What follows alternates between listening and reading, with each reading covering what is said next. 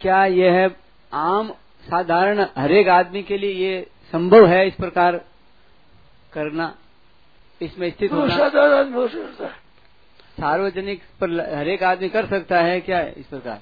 हाँ, आप पूछ रहे हैं क्या?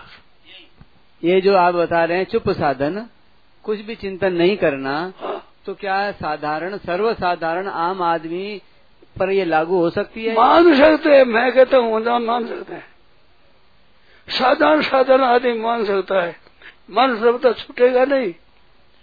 परंतु ये सिद्धांत मान लो आप का मन और बुद्धि साधना नहीं, चिंतन करना नहीं, पहले पहले निश्चय कर लो कि परमात्मा सब जगह है और है। इतना चिंतन कर गए, कुछ भी चिंतन मत करो, चुप हो जाओ, परमात्मा स्थिति हो जाएगी। एकदम ठीक बात है।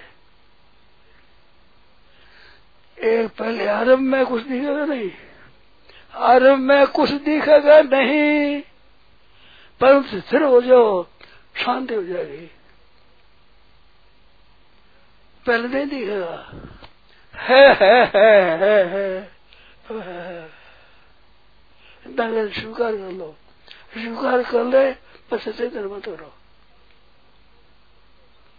आप ये मारा करना समझे कि नहीं समझे मेरे को पता नहीं है,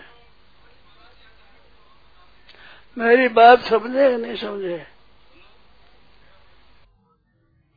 नारायण नारायण नारायण।